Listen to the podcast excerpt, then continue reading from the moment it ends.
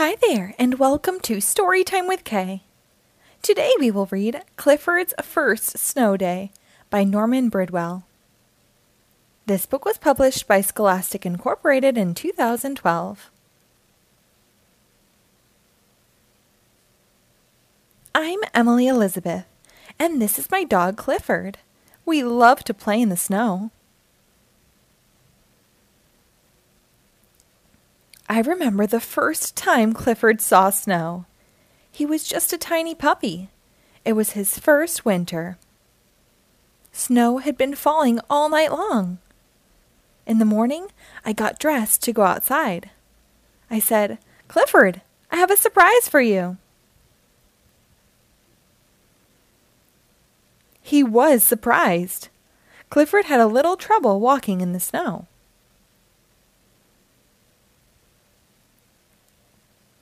Then he found a way to keep up with me. He, we walked to the park. The kids were going down the hill on their sleds. I thought Clifford would enjoy a ride. I forgot he couldn't hold on to the sled. I had an idea. Now Clifford could slide down the hill too. Afterward, we went over to the pond. Skaters were whizzing by. Before I knew it, Clifford ran onto the ice. He spun around and around. I was scared. I couldn't reach him.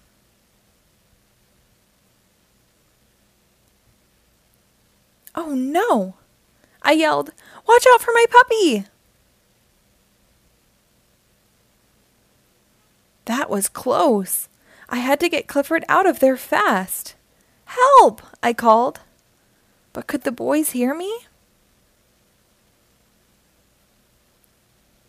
Hooray! My puppy was safe. We thanked the hockey player for his good deed. Then it was time to head back home. On the way, I saw my friend Tim. He was making a big snowman. He asked me to help him. Tim made the bottom part. And I made the middle. Then Tim rolled a smaller ball to make the snowman's head. I put the snowman's middle in place, and then I looked around for Clifford. He was nowhere to be seen. Where did he go?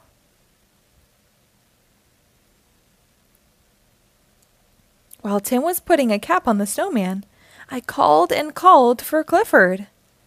We heard a sound. Hey, look, Tim said. The snowman's nose is moving. It was Clifford. Thank goodness I found him.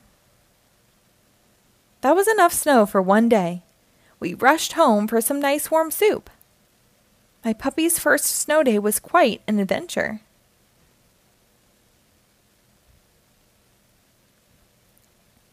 Snow days are even more fun now that Clifford has grown up. What a wonderful dog. The end. Thank you for reading along. Be sure to rate and follow us for new episodes posted daily.